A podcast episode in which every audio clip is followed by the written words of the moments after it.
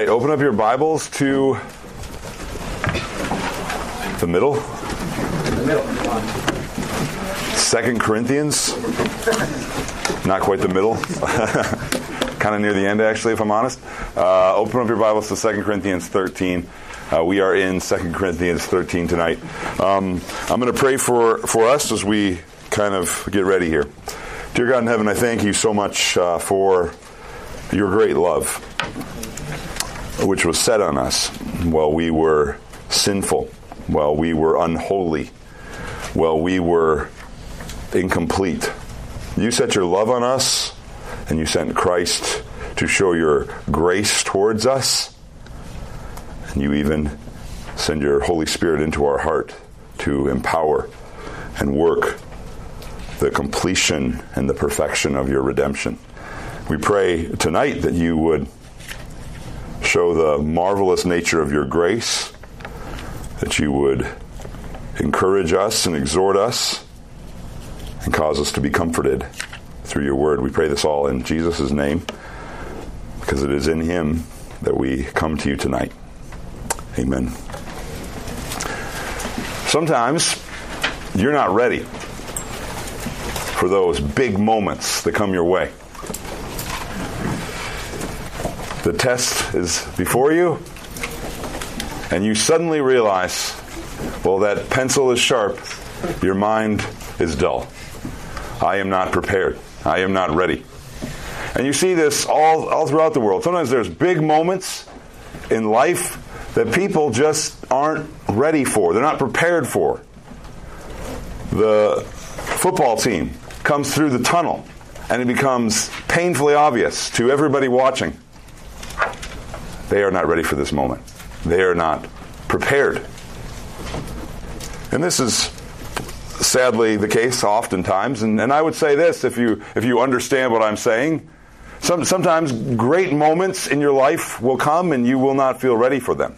And I hope that's not true for you for, for any moment from now, but that's the case. Sometimes you're not ready because your mind is not in the right place. You're not prepared. You're not trained. But I would say this as well some of your greatest moments in life, some of your greatest achievements in life will come when you prepare for them, right? Greatness doesn't happen overnight. Greatness has to be worked for and you have to be prepared for. And, and oftentimes there's a coach, usually in your life of some kind, that's helping you prepare, it's helping you focus, it's helping you train, who is getting you where you need to be, who's exhorting you, who's encouraging you, who's teaching you and preparing you to succeed. Sometimes I like to think of the pastoral ministry kind of like coaching, right? I'm training you in some ways to go out there and I'm preparing you for this big moment of your life so that you can succeed. I want to help you focus. I want to teach you. I want to instruct you. I want to keep your minds on the right thing so you can pursue the right things and not waste great opportunities in your life. Just so you know, you happen to have a great opportunity coming your way in two, one and a half weeks.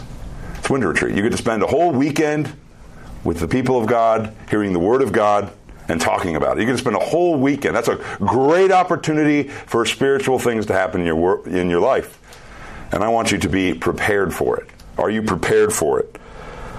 This is, so to speak, kind of a motivational speech, you know, as you're running down the tunnel getting ready for winter retreat. You can say it like that if you have that football mind. If you don't, forget about it. I want you to be prepared. Matter of fact, you could say this message is kind of my eager desires for you. My, my earnest and final and eager desires for you. This is Paul's eager desires for Christians. And this is my eager desire for you as well, to prepare you for big moments in your life and for every moment in your life. Let's read it. It is 2 Corinthians 13, verse 11.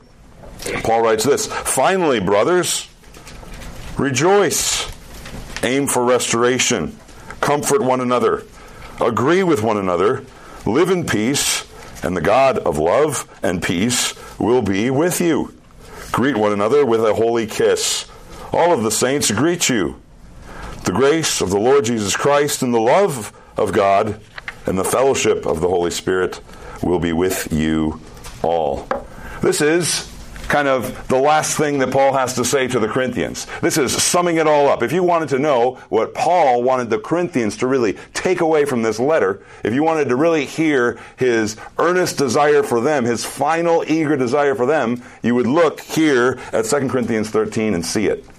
This, this is really what he wants. And this is what I want for you as your pastor. And not just as you prepare for winter retreat, every day of your life. This is my prayer for you this is my eager desire for you. This is also the culmination of his entire correspondence, all the letters he wrote to the Corinthian church. And that's significant. It's significant for a few reasons. Number one, we have more words written to the Corinthian church than any other church in the New Testament. Right? They're, they got two huge letters written to the Corinthians.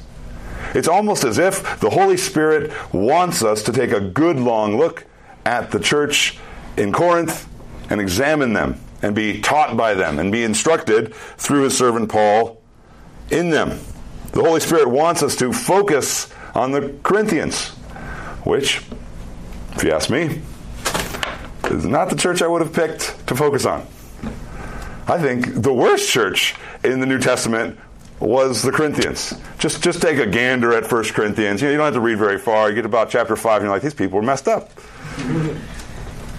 Maybe the Holy Spirit wants us to focus on them because this is the church that's maybe most like us, what we most need.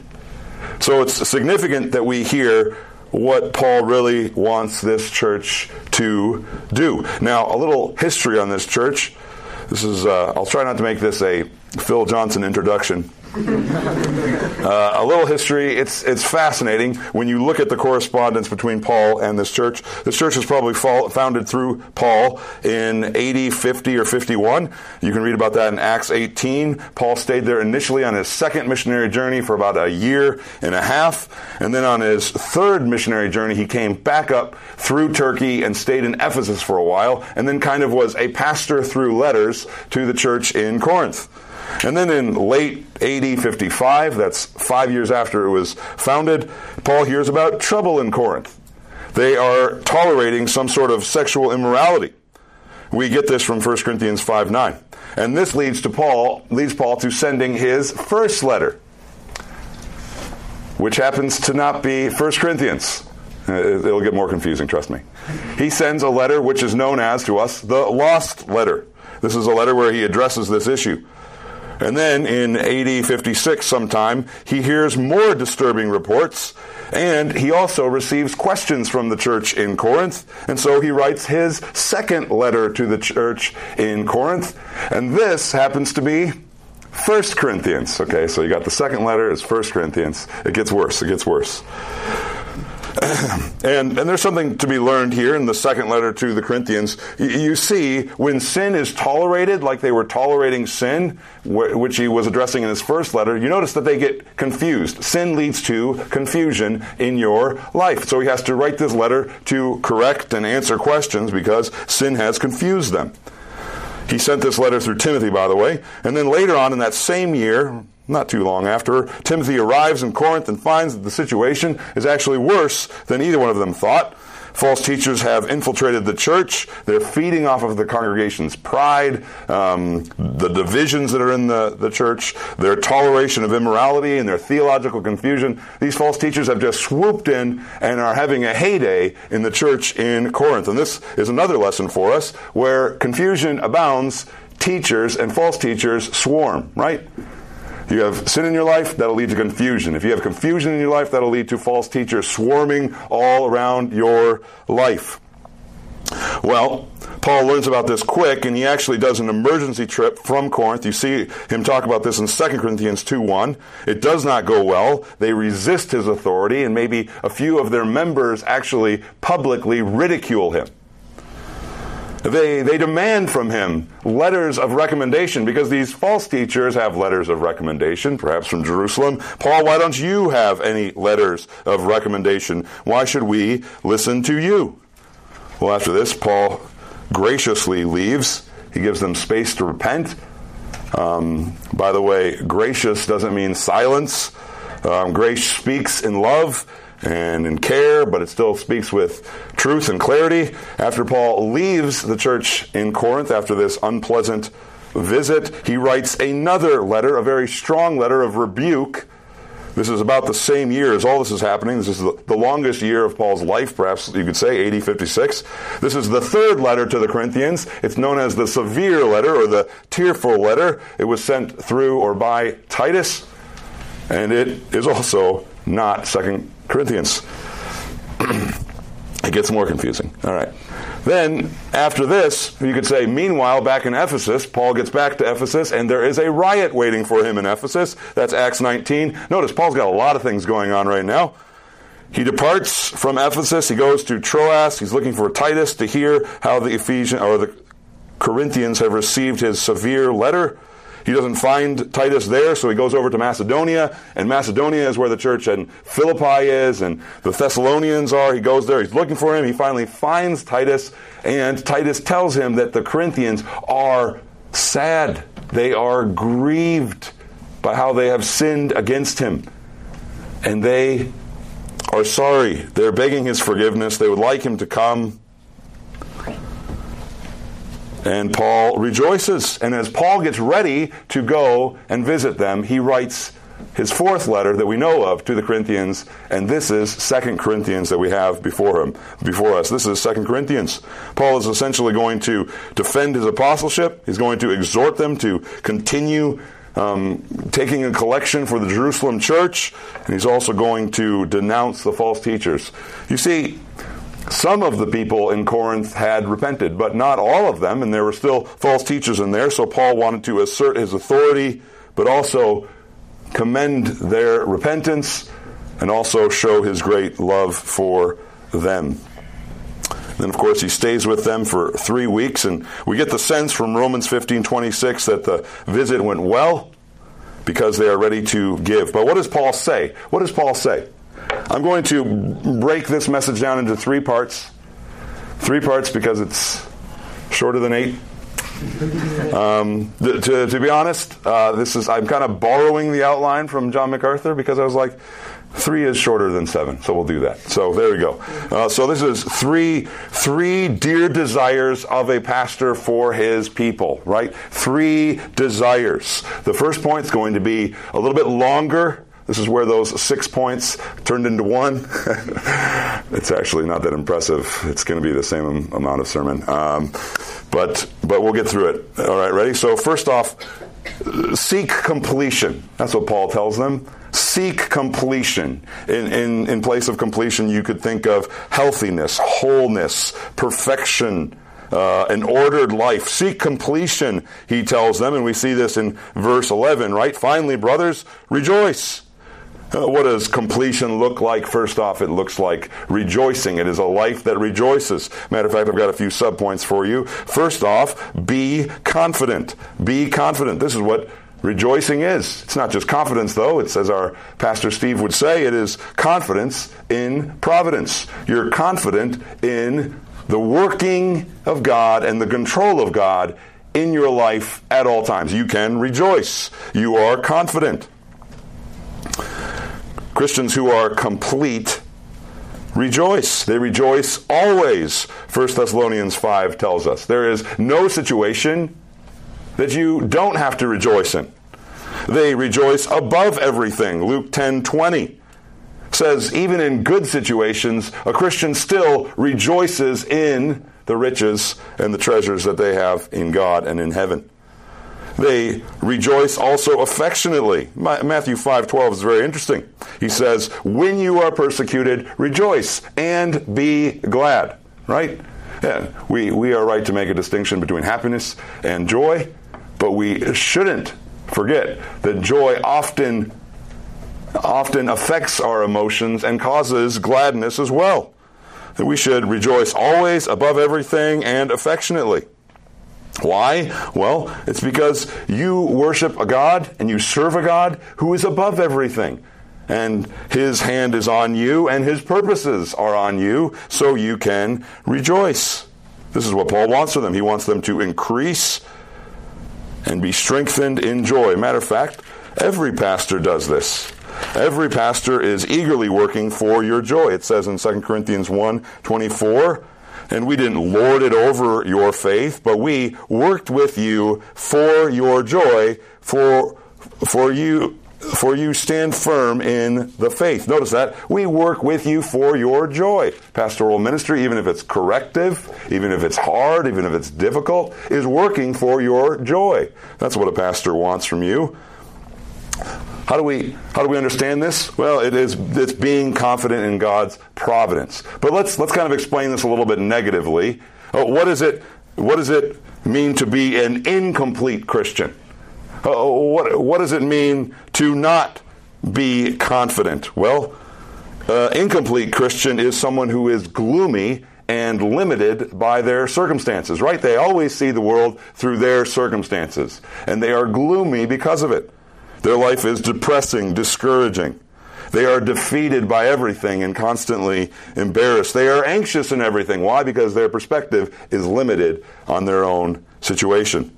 So be confident. Another thing he says in this verse is be ready for good. Be ready for good. If you're looking for a C word to help this alliteration flow, you could say be capable. Or, as we see here in verse 11, aim for restoration. This is actually the main point where I get the idea of be or seek completion. This word there, restoration, you see that in verse 11, um, has this idea of um, putting things in order.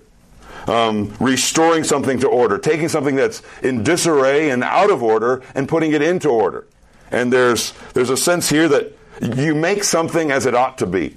You put things back the way they were supposed to be. There is a picture in the Gospels of the disciples doing something with this verb, and it is mending their nets. You're, you're organizing them. And, and what does that tell us? Uh, aim for restoration is really preparing yourself. You're getting ready for good works. You're preparing. You're ordering your life, and you're trying to bring your life into order so that you're ready to do good things. You're prepared.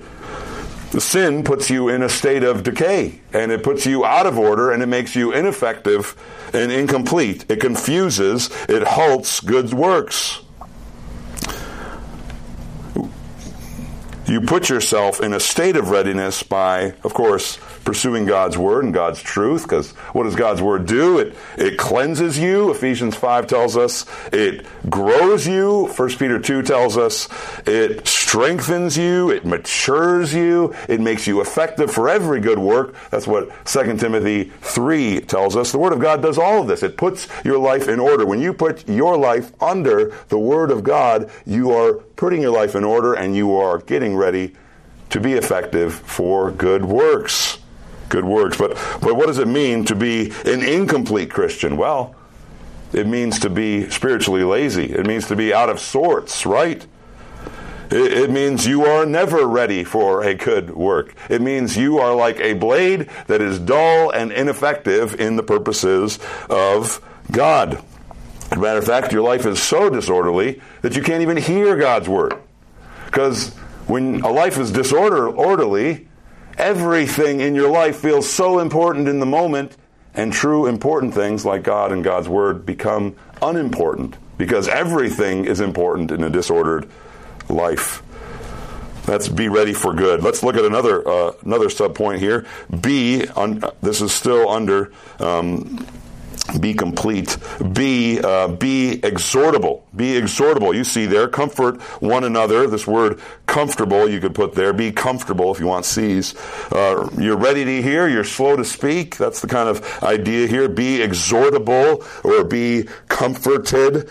Um, you see there that he actually has it, he kind of is addressing it to them in the ESV as if this is something he wants them to kind of produce in themselves, comfort one another. But I would actually see this as more of a, a passive sense, be comforted. Paul never uses that kind of sense of a middle verse. So you see there in a footnote right down there, number two in my Bible, um, listen to my appeal. That's what Paul is saying here. He is saying, listen to my appeal, be exhorted, be comforted. You could say it like that. It's kind of interesting that the, the word here, comforted, means exhorted. Like this is the word that you see all the time in the New Testament when you're when you're hearing the idea of being exhorted, being encouraged, being challenged, being strengthened. It also means comforted. It means all of all of these things at the same time. You could say it like this: comforted is kind of like the result of being exhorted, encouraged, right? When you are exhorted and you heed that exhortation, you produce comfort in your life. You do. Your spiritual comfort, in fact, hinges on how you hear and listen to the Word of God in your life, right? We see this in Proverbs 7 8, right? The fear of the Lord produces a love of correction, right? A wise man, if you correct him, he'll love you, right? The wise man sees, wow, I just got saved from a terrible, foolish mistake. I love the person that corrected me. He's exhortable, and therefore his life is comfort filled, right? And then we see also in Psalm 119, 89, the heart that heeds God's correction actually finds protection, right? Psalm 119, 98, sorry, says this Your commandments make me wiser than my enemies, right? They, they are protection for me when you are exhortable, when you are, when you're willing to be, when you're willing to be taught, when you're willing to heed instruction in your life, you become wiser than your enemies. And you have a spiritual comfort that comes through that as a result. What is the opposite of this? Well, an incomplete Christian is someone who is resistant and distrusting and ultimately proud, right? I don't need any correction in my life. I don't need any exhortation. I like the way I am. I'm comfortable the way I am.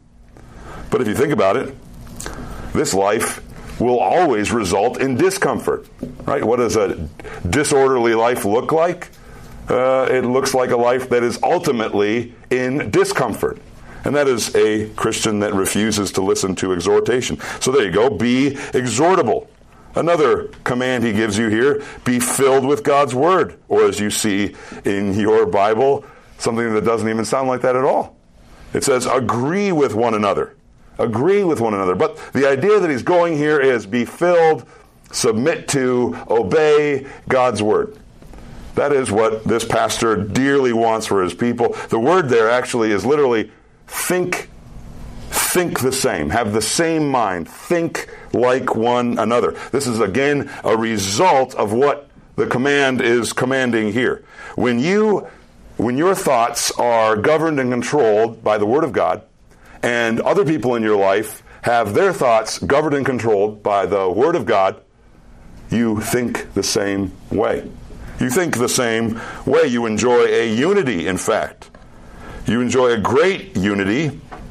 By the way, it's, it's great to want unity going into a, a, retreat, but if that is not based on a determination to think the thoughts of God about you and to only accept the Word of God's truth about you, that unity is going to be superficial and it will collapse. That's where true unity comes from. It comes from thinking the same and, and thinking under the Word of God. What, what is the opposite of that? Well, an incomplete Christian is irritable, they squabble, they're divisive, they're distant, they're subjective. Hey, it's just, it's, it's always what I think. It, the truth is only in, in my mind, right? And they are ultimately very um, unpeaceful. As a matter of fact, that leaves us to our next point that Paul has for these people. Uh, in being complete, he says, Be calm, live in peace. This is, once again, the result of having a unity of mind, of having lives and hearts that are, are, that are humble under the Word of God. The Christian aims, of course, to live at peace with all people, but, but a Christian especially wants to live at peace with other believers because we're all striving to think the same way about the world that we live in.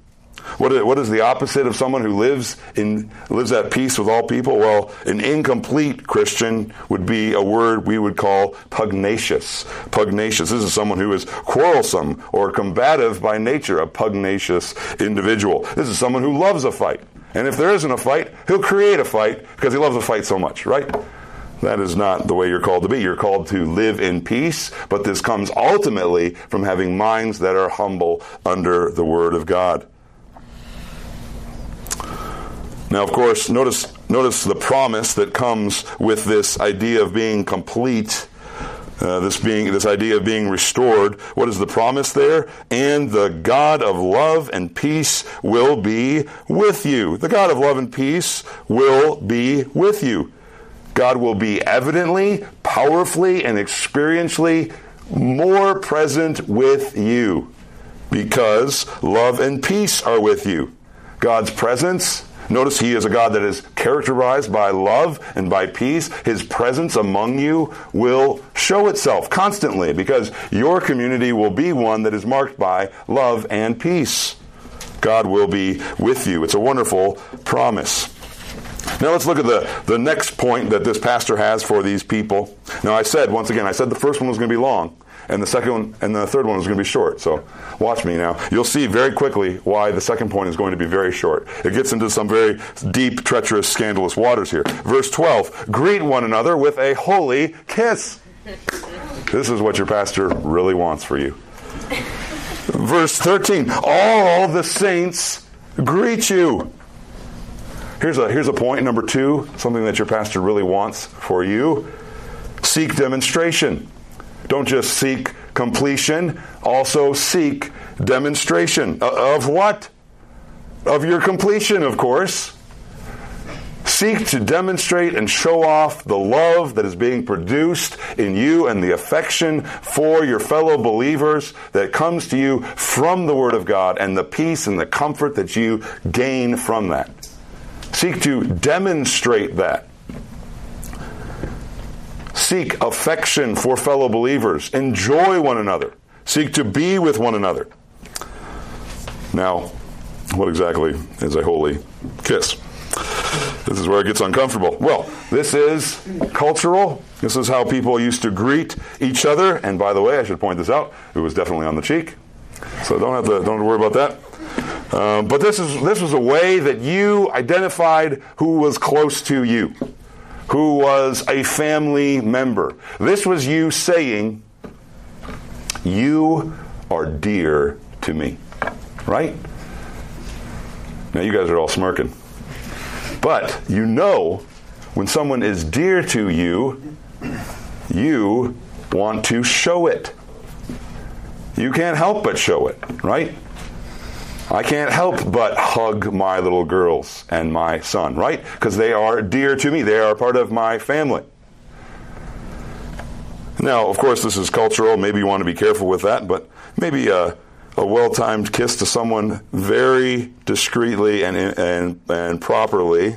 Maybe, maybe. Notice it does say, maybe, maybe, watch this. It does say a holy kiss. There is no hint of impropriety here. Uh, this is an expression that is appropriate. I'm saving mine for some really good friend, uh, but some really good friend.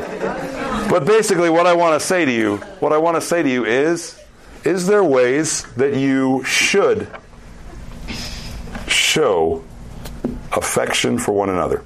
Probably not with a kiss. That might be misunderstood grievously, horribly. But there is a way that you show that you appreciate someone and that they are dear to you. You show that in the time you spend with them, in the way you listen to them, in the way you talk to them. It, just in, in, the fact that you want to be here with other believers shows that you desire other believers. I actually have a favorite day on winter retreat. It happens to be the last day of winter retreat. Multiple reasons. Um, but there's this sharing time. And I love listening to you all share because it shows it shows something. It shows that you have been in the Word of God all weekend long, and you've been with one another, thinking about and praising God all weekend long, and there is a natural affection for one another. No, you're not greeting one another with a holy kiss, but you are appreciating one another. You go home and you want to be together again, right? You can't wait till Thursday, even though you're, you're dropping with exhaustion, but you drag yourself in here because you want to be with fellow believers. The believers you hear God's word together are the believers you want to be together. This is my favorite part because it demonstrates the word of God in you. And I want you to think about hey, how can I show appreciation? How can I demonstrate the fact that these people in this fellowship are dear to me in an appropriate, holy way. Um, a, a, final piece here we are to seek completion, we are to seek demonstration. Uh, finally, we are to seek worship. This is our, obviously, this is our doxology, this is our benediction here. Um, this benediction helps us with, with why, with the why question. You could say it like this.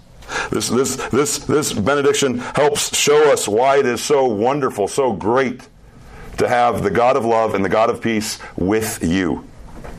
Notice what he says, verse 14 the grace of the Lord Jesus Christ and the love of God and the fellowship of the Holy Spirit will be with you. This is a statement of God's presence, and notice it's a statement of God's presence in Trinitarian form. This is one of the most amazing statements of the Trinity that we have in our Bible. Notice the Trinity is declared as equal with one another. We've got the Son, we've got the Father, we've got the Holy Spirit all giving gifts. They're not distinguished, they're, they're not seen as one over the other. They're all equal, and they're all giving gifts that contribute to our redemption. And this should cause us to worship. And this should be the mark of every believer that worships the Father, the Son, and the Holy Spirit. Notice, notice what they give in verse 14. God the Father gives love. God, the God of love, the, the love of God, you could say, the grace of Christ Jesus, and then the love that comes from God. God is the source, God is the fountain, God is the beginning of your redemption. That's what it's telling you, right? It's saying you seek completion not because you're trying to get God to love you, but because God has already chosen you while you were incomplete and a sinner and that is why you pursue completion with all of your heart, with all of your soul, and with all of your mind. It says in 1 John 4:10, "And this is love, not that we have loved God, but he loved us." And notice also, the Son gives grace, the grace of the Lord Jesus Christ. The Son gives grace in the work of redemption. He is the the executor of redemption, the advancer, the demonstrator, the shower of redemption. We, we, we tried to sing that song, right? We tried to sing that song, and then it got screwed up. It's almost like Luke knew that I was going to quote this very verse, right? How does, how does Jesus show the love of God? He emptied himself to show his love and bled for Adam's helpless race. What do we do? We boldly approach the throne because of that. This is mercy. This is grace. This is God giving you what you don't deserve. By the way, this is how it's defined. This is grace. Uh, 2 Corinthians 8 9. For you know the grace of our Lord Jesus Christ, that though he was rich, yet for your sake he became poor, so that you, by his poverty, might become rich. In the grace of Christ, you get what you don't deserve. And in the grace of Christ, he gets what he doesn't deserve. He becomes poor so that you, who don't deserve it, can become rich in God. God gives, or Jesus gives you the grace of God. He shows the grace of God. And then finally, we see the Holy Spirit gives fellowship. The Holy Spirit empowers our, our, our, our, relationship with God. He empowers our nearness with God. He perfects our sanctification. He completes you from the inside of you. You are full. Your, your full redemption, your completion is from the Father, uh, through the Son, and in the Holy Spirit. The whole Trinity is working to complete you. And that is why you should worship God and thank Him and praise Him and earnestly seek after these things. This is, this is the pastor's desire for the church. A very troubling church, but still, this is the pastor's desire for you, and this is my prayer for you as well as we go to winter retreat. Let's pray. Father God in heaven, I thank you for this evening, and I pray that you would help us through your word and help us through small group time to understand these things and to do them and to put them into practice. I pray this all in Jesus' name. Amen.